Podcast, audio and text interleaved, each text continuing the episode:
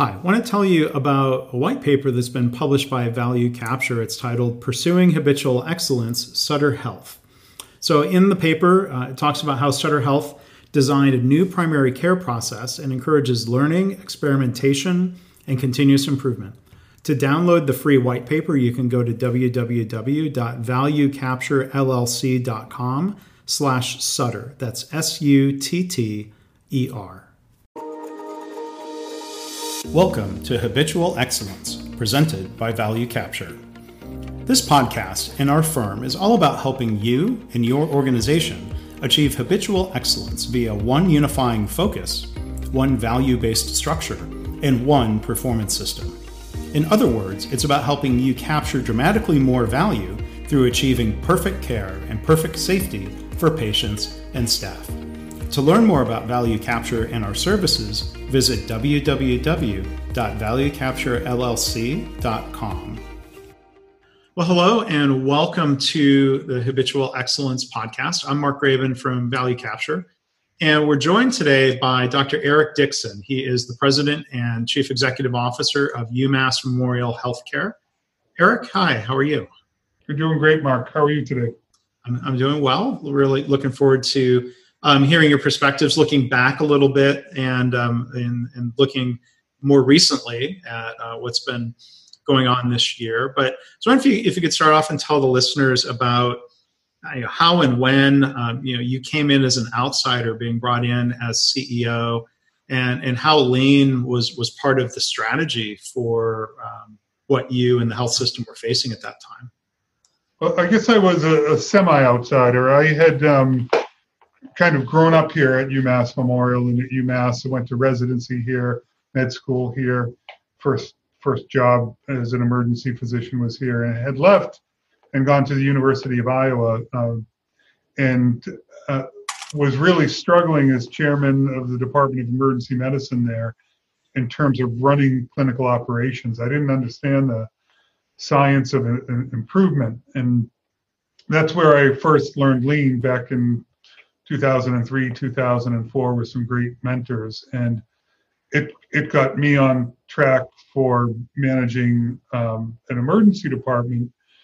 And when I came back to UMass Memorial, first within the medical group, and then not too long thereafter as CEO of the healthcare system, um, we found ourselves almost in the same situation and the same challenges that I was facing in running an emergency department at Iowa.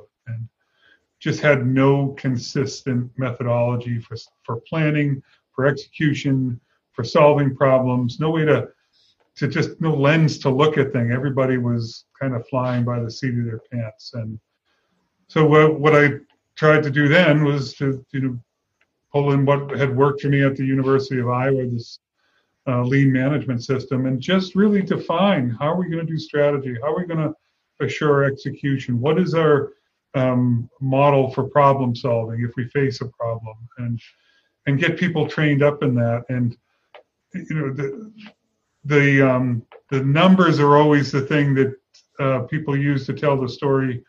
Um, you know the finances went from a 55 million dollar loss to a 55 million dollar uh, operating margin but more importantly patient satisfaction quality and engagement of our staff increased. And over the course of the seven years that I've, I've been CEO, seven years plus now, we just get a little better every year, and the people get stronger as problem solvers, and it's almost automatic the way we do things now. So whatever challenge is thrown at us, including including the most recent one, um, we have those years of development um, of the people um, to get us through, and, and they certainly shined in the last uh, last crisis we faced. Mm-hmm.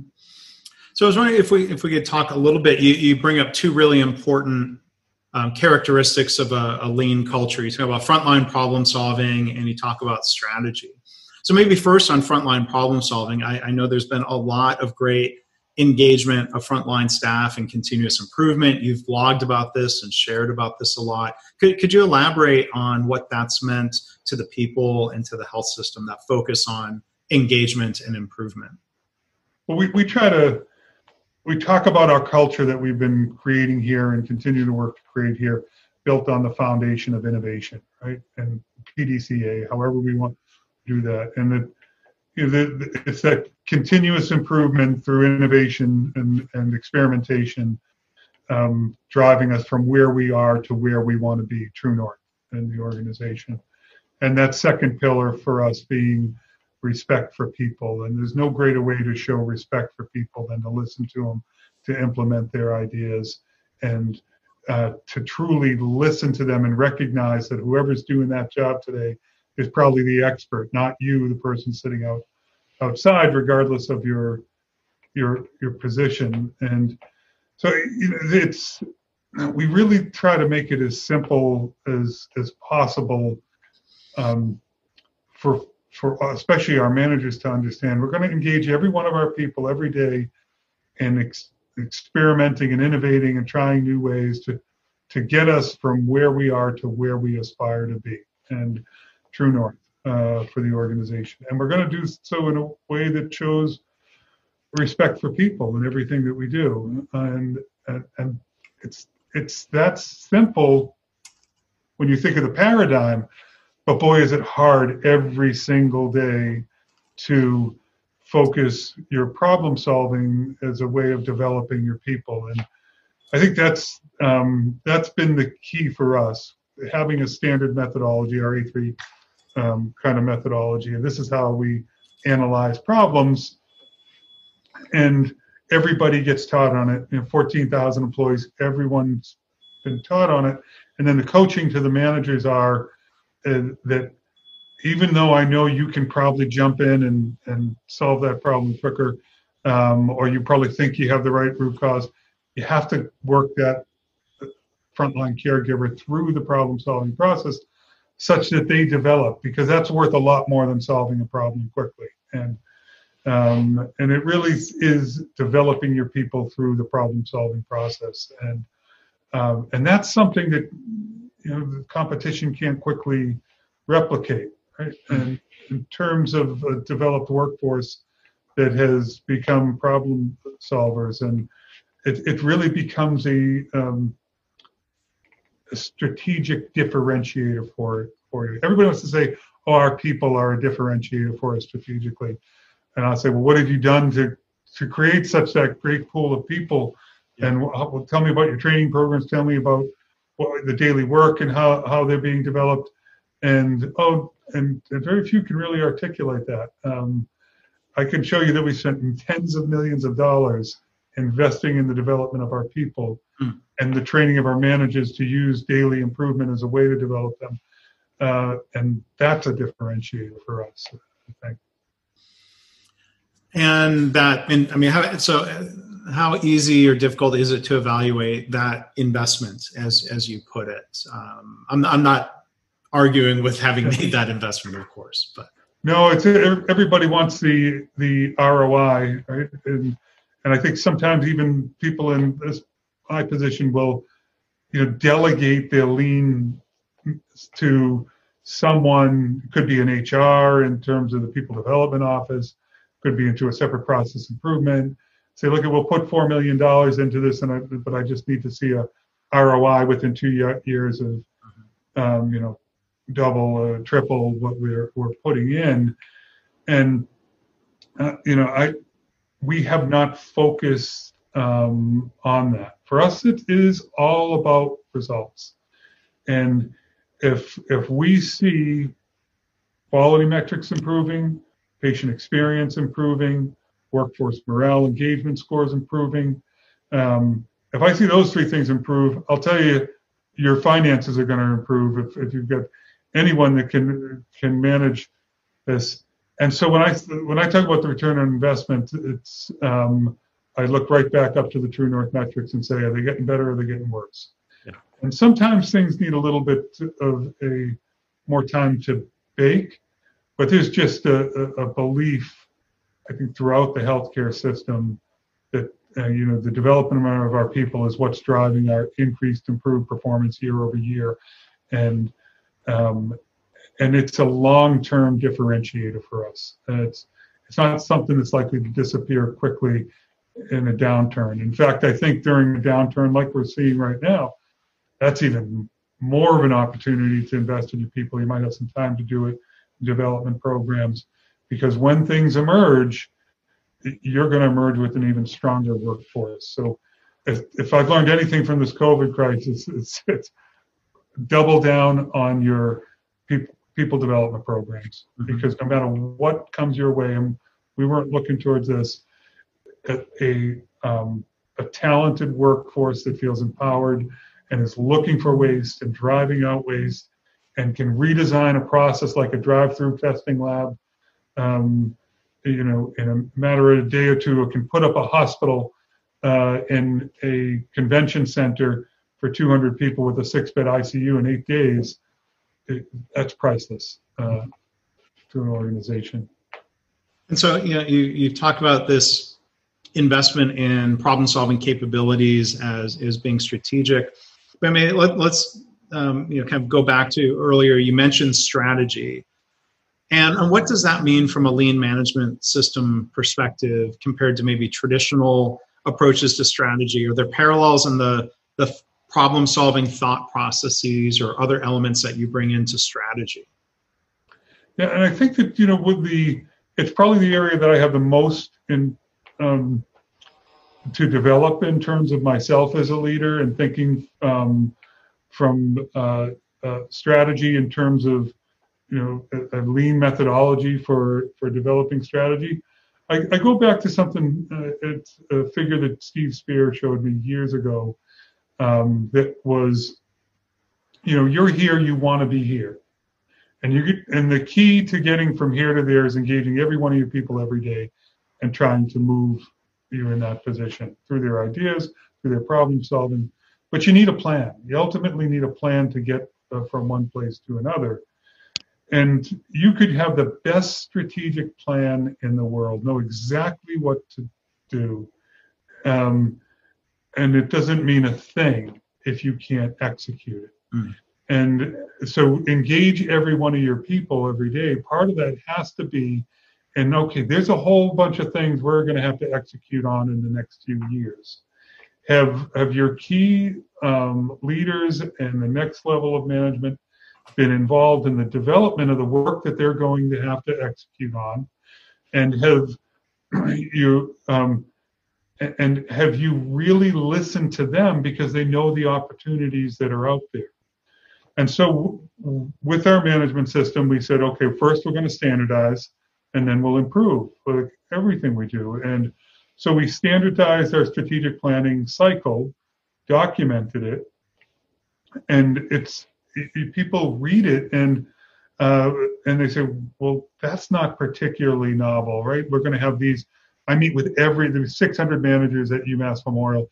I meet with every one of them every year uh, in groups of about 20 to talk about the current strategy and where the opportunities are.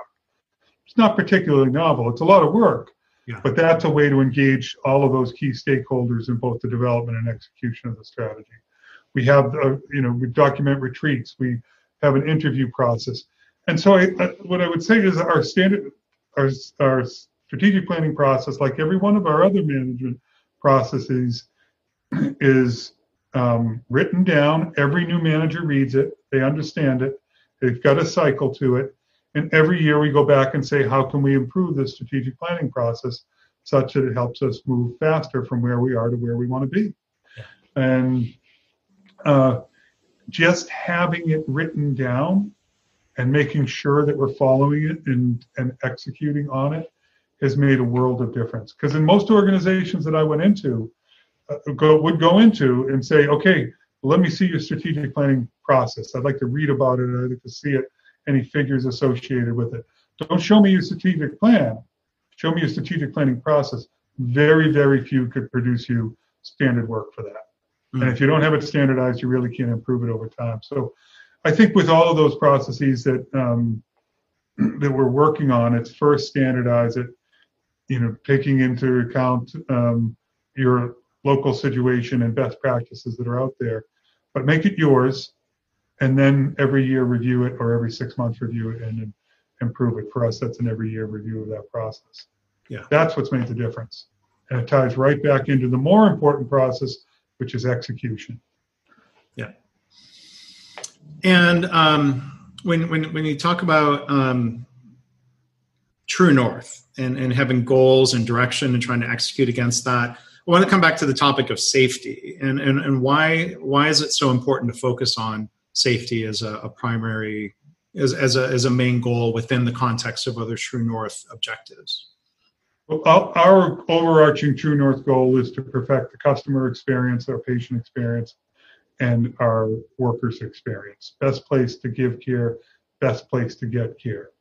And if if I'm coming into a work environment, I still take care of patients clinically, and I'm getting harmed when I come into work, well, that's not best place to give care. And or if I'm a customer and I'm getting harmed, um, that's not best place to get care. And the way we do, look at do our performance metrics, and this is all the way trickled down to the board of trustees as we review our performance.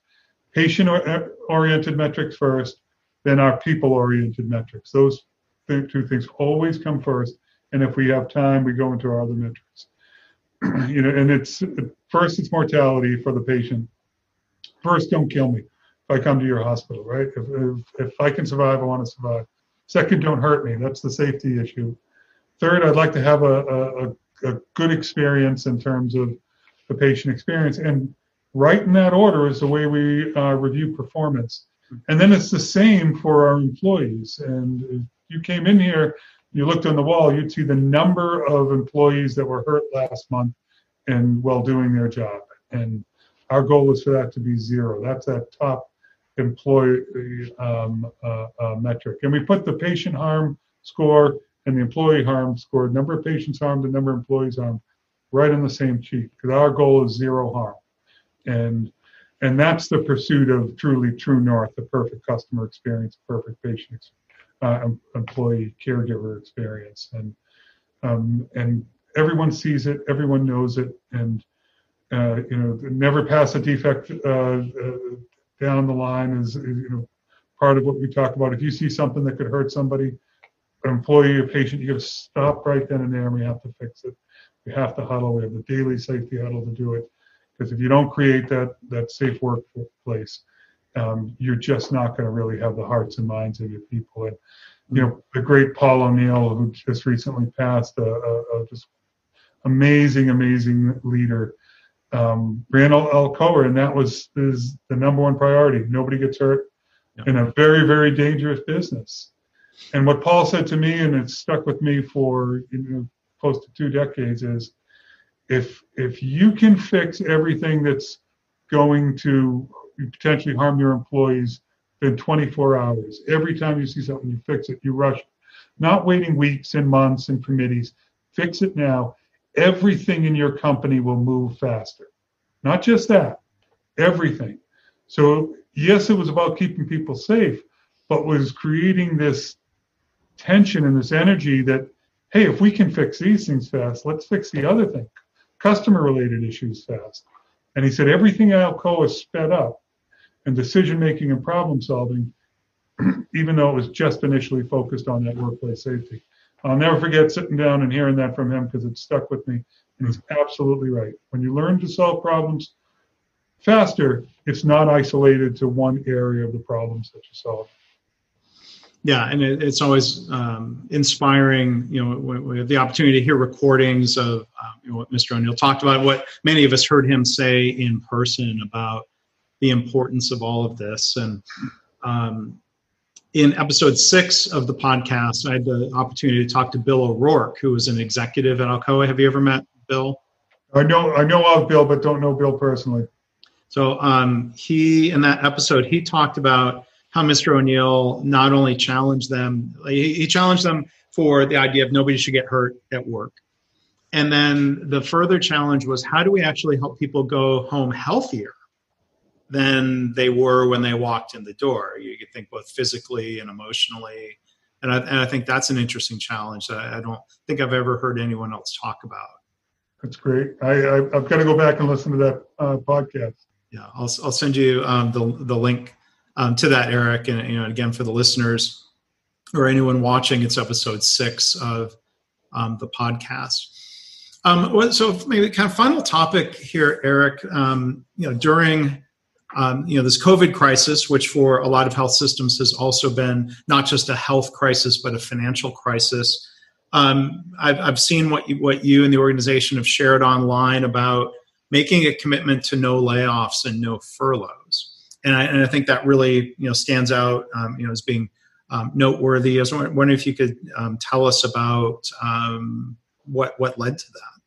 Yeah, and I, you know, it was a uh, it was a tough decision, and there was certainly an extensive conversation that occurred related to it. But we we went back and said, what is the culture that we're trying to build here, and have been working for for for seven plus years, and everyone's involved in improvement, you know, and and respect for people, and you know, for we didn't know how bad this was going to be, how long the recovery was going to be and you know we saw revenue drop by 40% in March. Um, and we could have saved maybe five to ten million dollars with furloughs and layoffs at that point. Uh, and we said, okay, will it be worth it if you know, in three, four months down the line, when we're recovering, when we're through this, um, or at least the surge, we're through this, you know, um, what is the workforce going to come back like after we turn their, our back on? And um, and so we watched what others were doing and we looked at our particular cash situation and um, said, you know what, like we're going to stand by our people, respect for people. We're not going to furlough. We're not going to lay off. Um, but we are going to ask every one of them to be an ambassador for the organization. We are going to ask every one of them to look at the way they're doing their job and spend time that may be downtime uh, to kind of think about ways you can improve. Um, uh, and we asked people to do uh, training online that had downtime, and they're just if you have 40% less revenue, you have 40% less bills to collect on, for example. And um, our revenue cycle team, because they had time to do improvement work, was able to shorten AR days by t- 10 days off AR mm-hmm. um, during the time that they were work, mostly working from home in this crisis. And if we had furloughed them and laid them off because we didn't have as much billing work to do. I can't imagine what my day's AR would be today, but it probably have gone up by 10 at, at that point. Yeah. And now, you know, we're pretty quickly back to 95, uh, 95, 96% of revenue. Uh, and I have a totally engaged workforce that feels like we stood by them during a difficult time. And instead of taking the um, you know the easy road or the quick let's save some dollars so we make a decent quarter. And i can't find any other healthcare system around us that is at 90 95 96% of revenue. Um, and so now you know we're, we're we're taking that engagement and we're leveraging it. Again as a strategic differentiator it's a, a chance for us to grab market share. Like we've got our processes um, improved over this period of time and not everyone can do it and you can't do it forever but when you have one of those slowdowns and it might be a month two months three months a quarter it's an amazing it's a great time to take your people invest in them and de- development programs and also say we're going to stand by you but i want you to spend time thinking about improvements that can be made in your area. Our ophthalmology department which was very slow um, redesigned their patient flow during the COVID crisis remotely. And now they're at about 110% of their previous COVID volume. And wow. so I think in the long run, uh, it'll be a very good decision. It's been a good decision for us thus far. And, uh, you know, it's uh, respect for people, and, uh, and that has to come first. Well, thank you for you know for for sharing not only you know what you did, but the thought process behind it. I think it was really interesting to hear um, I appreciate, like you said, it wasn't an easy decision, um, but but thank you for for kind of, you know for, for sharing that example. I, I hope that inspires others to to rethink things um, down the road. For the finance folks, I think we're going to see a big return on investment for it. Yeah, well, that's great to hear. Um, is there any, anything else that you would want to share with us, Eric? You know, any, any learnings, um, anything that was surprising during these kind of uh, unprecedented times? I, I think that um, you know a couple of lessons learned. Um, the, the, first I talked so much about already that you know develop your people, develop your people because when a crisis hits, that's going to be your number one thing that you have. And you can't say, oh, quick, we're in crisis. I want to develop my people now. You know, your time to have done that was before. And so, um, as everyone regroups after this COVID thing, really look at your programs to do that. You know, the second thing that I think is worked out well, and it was maybe something that I could do a little bit easier than other folks, is uh, people were feeling unsafe in th- their work environment during all of this.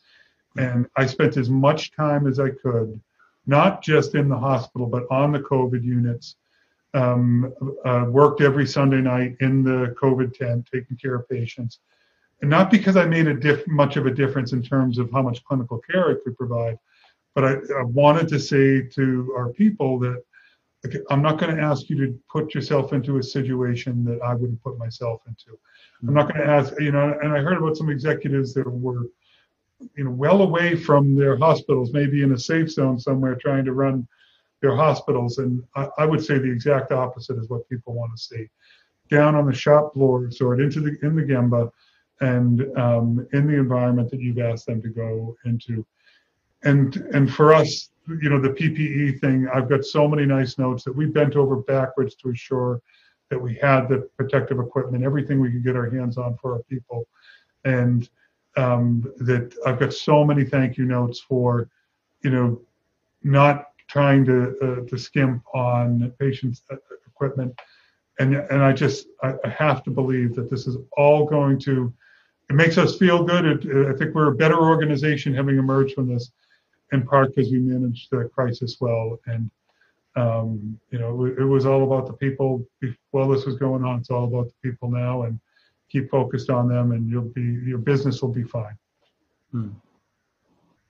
well thank you thank you so much eric for um, sharing all that and your other reflections here again our guest has been uh, dr eric dickson he's the, the president and chief executive officer at umass memorial healthcare. Um, eric thank you so much. Really really appreciate it. My pleasure mark. Stay well. You too. Thanks for listening to habitual excellence presented by value capture.